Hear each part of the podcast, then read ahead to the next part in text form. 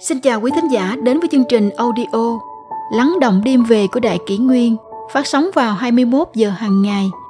Đại Kỷ Nguyên hy vọng quý thính giả có những phút giây chiêm nghiệm sâu lắng sau mỗi ngày làm việc bận rộn. Hôm nay, chúng tôi xin gửi đến các bạn thính giả câu chuyện Đôi giày bị ruồng bỏ. Vui buồn, sướng khổ trên đời Chẳng qua là vai trả mà thôi. Đôi giày buồn thiêu nằm trơ trọi trên nền đường lạnh giá. Người mua nó đã không thèm ngó ngàng đến nó. Còn người cần nó lại không dám mang nó về. Trên con phố nhỏ và vắng mang tên cảnh đời. Có một ngôi biệt thự rất lớn và rất đẹp. Chủ nhân của ngôi biệt thự là một cặp vợ chồng giàu có thượng lưu. Người chồng là chủ tịch hội đồng quản trị một nhà băng lớn. Còn người vợ là chủ một hãng mỹ phẩm danh tiếng. Họ có cô con gái duy nhất tên là Hữu Dư, năm nay 13 tuổi. Vì là con một, nên Hữu Dư được cha mẹ rất cưng chiều. Những đứa trẻ khác chỉ được tặng quà nhân dịp nào đó, có thể là tết, giáng sinh hay sinh nhật, hoặc là phần thưởng cho một thành tích đặc biệt. Nhưng với hữu dư thì khác. Bất cứ khi nào và bất cứ cái gì cô bé muốn, cha mẹ sẽ đáp ứng đầy đủ cô bé có một sở thích đặc biệt về những đôi giày. Ở nhà, cô có hẳn một cái tủ to tướng, chỉ chuyên để cất những đôi giày. Giày của cô đâu phải bình thường, toàn là thương hiệu của các hãng thời trang danh tiếng trên thế giới mà cha mẹ cô phải đặt mua ở mãi tận các trung tâm thời trang lớn. Đôi giày nào cũng có giá không dưới một tháng lương của một viên chức bình thường. Cũng có khi cả gia đình họ cùng đi mua sắm giày cho dư. Nhân những chuyến du lịch hay công tác nước ngoài. Paris, london, milan, new york, vân vân, đã là chốn đi về quen thuộc của họ. Chiều nay, lại có một đôi giày mới được gửi về tòa biệt thự cô bé chạy ra tận cổng nhà để nhận hàng. Hân hà, hân hở, mở hộp giày ra xem. Nhưng vừa nhìn vào bên trong, cô bé xịu mặt vứt phịch cái hộp xuống đất.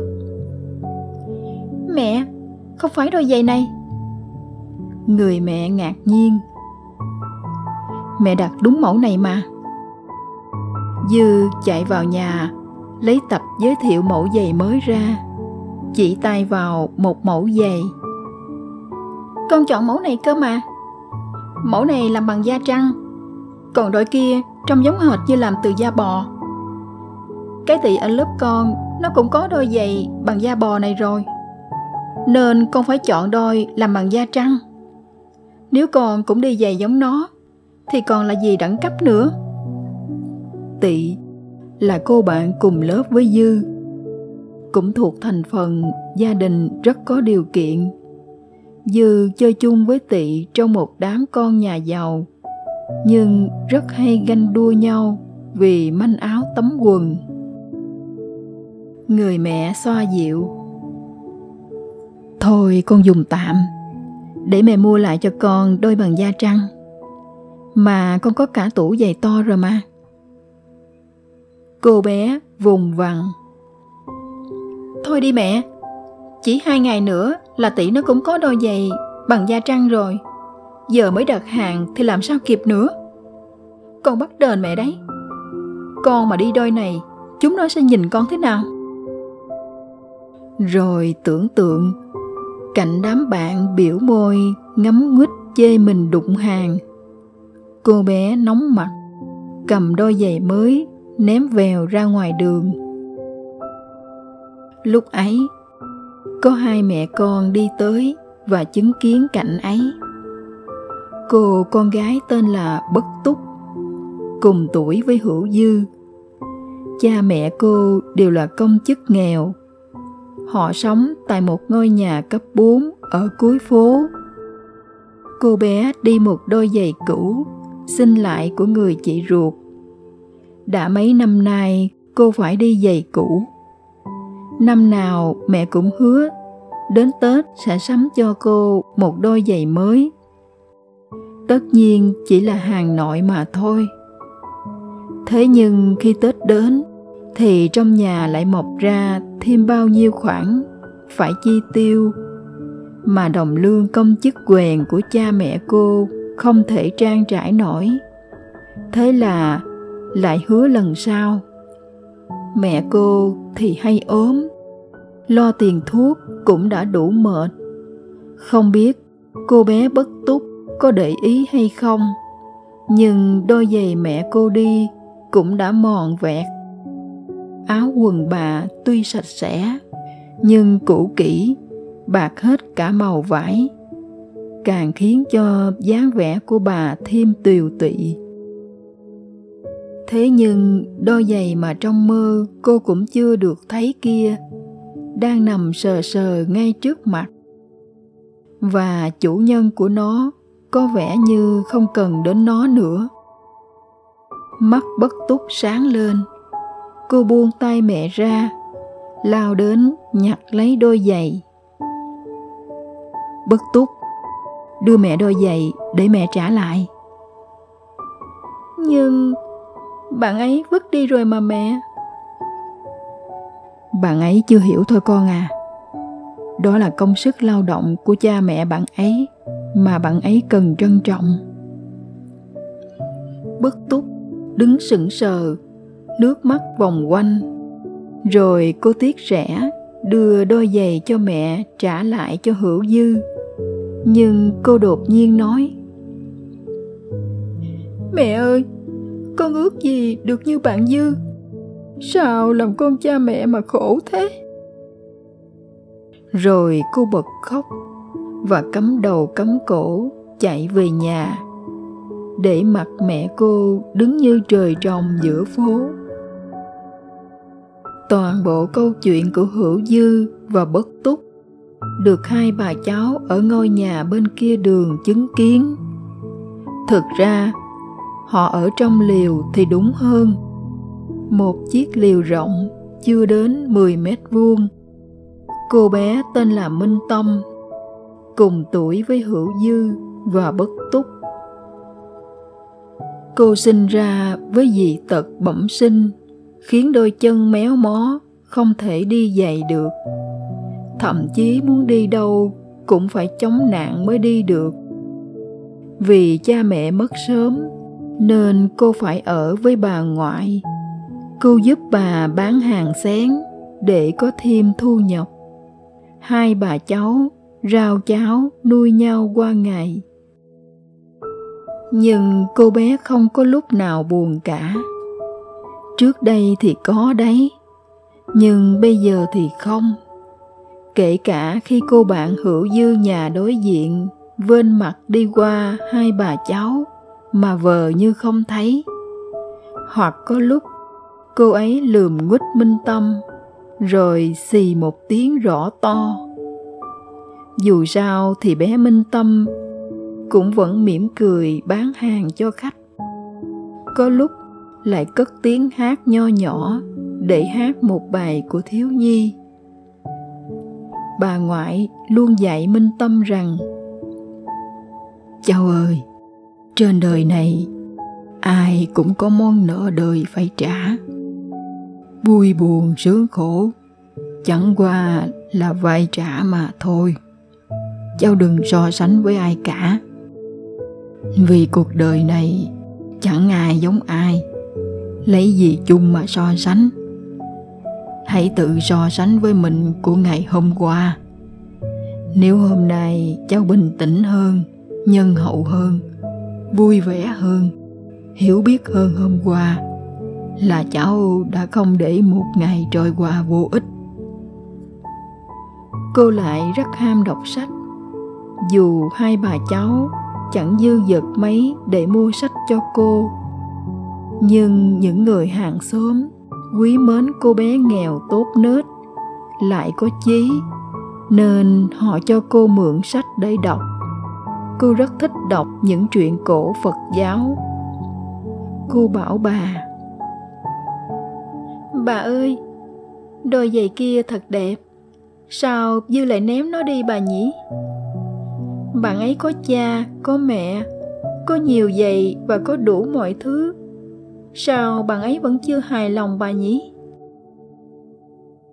Ấy là vì bạn ấy chưa từng biết đến thiếu thốn cháu à đối với bạn ấy cuộc đời thật dễ dàng. Thế còn bất túc bạn ấy cũng thiếu thốn đấy chứ. Vậy bạn ấy muốn đôi giày của dư thì có sai không ạ? À? cũng không sai nhưng đấy vẫn là đôi giày của dư mà bất túc không thể lấy. Làm như mẹ bất túc là đúng. Bất túc nói với mẹ như thế là sai rồi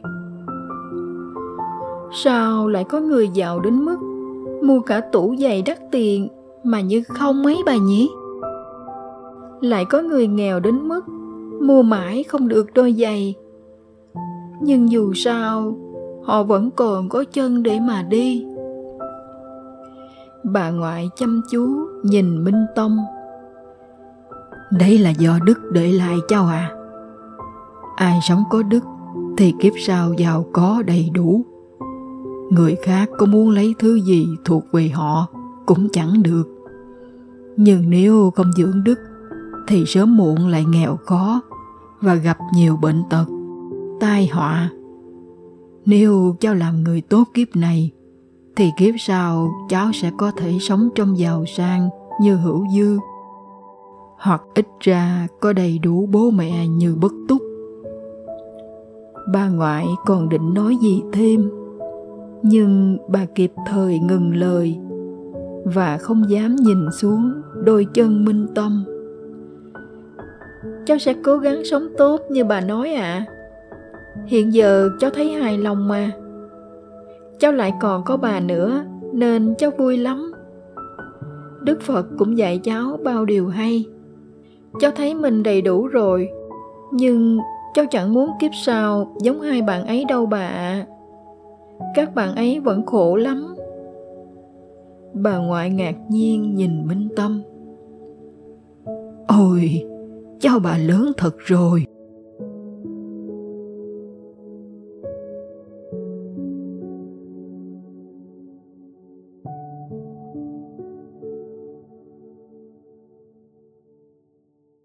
Tiếp theo chúng tôi xin gửi tới quý thính giả câu chuyện. Đời người tích bao nhiêu đức thì sẽ có bấy nhiêu phúc phận. Mỗi một người đều mong muốn suốt cuộc đời của mình đều sẽ luôn thuận buồm xuôi gió, vật chất dư giả, gia đình hòa thuận, khỏe mạnh, sống lâu. Nhưng hầu như rất ít người được như ý. Rất nhiều người đều tự hỏi phải chăng vận số của mình không được tốt vận may trong cuộc đời con người rốt cuộc là đến từ đâu vậy vận mệnh của con người ta có thể thay đổi được hay không? Câu chuyện gia tộc Phạm Trọng Yêm hưng vượng hơn 800 năm. Danh thần thời Tống, Phạm Trọng Yêm, xuất thân bần hàn, thời còn trẻ gia cảnh rất khó khăn. Ông quyết tâm sau này, nếu có thể thành danh, nhất định sẽ cứu tế những người nghèo khổ. Sau này, thông qua nỗ lực không ngừng ông đã làm đến chức tể tướng. Ông lấy bổng lộc của mình ra mua ruộng đất rồi chia cho những người nghèo khổ không có ruộng đất canh tác. Ngoài ra ông còn chu cấp lương thực quần áo cho họ. Phàm là những nhà có hôn lễ hoặc tang sự ông còn lấy tiền phụ cấp cho họ.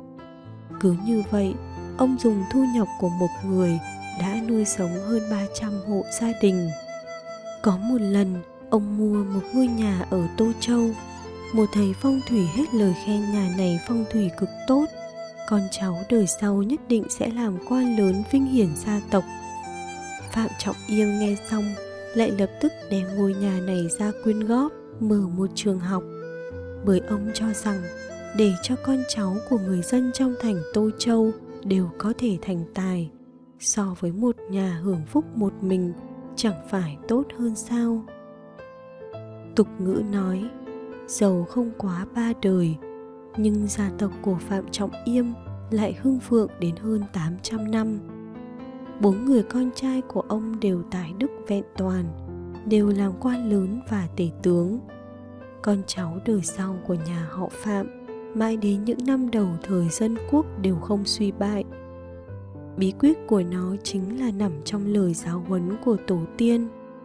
Lo trước cái lo của thiên hạ, vui sau cái vui của thiên hạ và hành thiện tích đức mà con cháu nhà họ Phạm đời đời không quên. Nhà mà có tích đức, ắt có phúc dư. Trong chu dịch có câu, nhà mà tích thiện, ắt có phúc dư. Ý là nói, những nhà hành thiện nhất định sẽ có chuyện tốt đang chờ. Có thể thấy rõ phúc vận của đời người là đến như thế nào. Phúc phận là thông qua xây đắp mà có được, chỉ có tích đức hành thiện mới có thể cải biến vận mệnh nếu chúng ta muốn xây đắp tương lai tốt đẹp cho bản thân và người nhà, thế thì hãy làm một người có thiện tâm, biết nghĩ cho người khác theo quan niệm xưa của ông bà ta mỗi năm vào ngày tết, ông táo ông táo sẽ về trời và ngày chủ tịch, ông táo sẽ từ trời về lại nhân gian. Bởi vậy, dân gian đều có tục lễ cúng ông táo. Ông táo lên trời là báo cáo lại thiện ác công tội của hộ gia đình này với ngọc đế. Nếu là hộ gia đình tích đức hành thiện, thiên thượng sẽ khiến gia đình này từ từ hưng vượng. Nếu là hộ gia đình làm chuyện xấu thiên thượng sẽ khiến gia đình này dần dần suy bại. Trong luận ngữ có một đoạn văn tự như vậy, vương tôn giả hỏi khổng tử, thay vì cúng thần áo thì thà cúng ông táo còn hơn? Từ một câu này có thể nhìn ra được, vào thời xuân thu, dân gian đã có phong tục lấy lòng ông táo. Nhưng với điều vương tôn giả hỏi, khổng tử đã trả lời thẳng rằng chẳng phải vậy, kẻ mắc tội với trời, dù có cầu khẩn vị thần nào cũng chẳng được. Nếu như là làm chuyện xấu, thì đã mắc tội với trời, dù có cầu nguyện xin phúc cũng vô dụng. Người hành thiện, tương lai sẽ có phúc báo. Trong đạo đức kinh, lão tử có viết, đạo trời không thân, thường ở với người lành. Thiên thượng vốn không có cái tâm thiên vị chỉ che chở cho những người thật lòng hành thiện. Những người hành thiện, ắt sẽ được trời cao ban phúc trở che. Như câu, được trời trở che, đầu đầu cũng thuận lợi tốt lành. Vậy nên phật gia giảng thuyết nhân quả báo ứng. Người mà không hiểu nhân quả, trong tâm thường trống rỗng, cho rằng làm ác không mắc họa, làm thiện không được phúc báo. Bởi vậy việc thiện thường không muốn làm, còn việc ác thì lại thừa mứa. Người biết nhân quả báo ứng, nội tâm thường phong phú, có thể từng bước tự khắc chế bản thân hành ác và dốc lòng hành thiện. Những người tích thiện, tương lai đời sau sẽ được phúc báo. Còn những người làm ác, tương lai sau này sẽ gặp phải tai ương. Người lương thiện chứa lòng từ bi luôn suy nghĩ vì người khác. Phẩm chất cao thượng của họ khiến cho người người đều khâm phục. Cho nên, cổ nhân tin rằng, người hành thiện thì hết thầy phúc đức sẽ đến với họ, hết thầy tai họa sẽ rời xa họ. Người xưa thường nói, tích đức tích đức, có đức mặc sức mà ăn. Những lời này thật vô cùng chính xác vinh hoa phú quý không phải là tranh giành mà có được, mà là thông qua tích đức hành thiện mà có được. Con người có bao nhiêu đức thì chính là có bấy nhiêu phúc. Không đức thì chẳng được gì. Mất đức sẽ mất hết. Thiên lý thiện ác hữu báo này đã ước chế con người từ ngàn đời nay. Ngoài ra, phúc đức của những người hành thiện và tai ương của những người hành ác cũng sẽ ảnh hưởng đến con cháu đời sau của họ. Chính như câu, những nhà tích thiện, ắt có phúc sư những nhà hành ác, ắt có họa thừa được nói đến trong chu dịch vậy.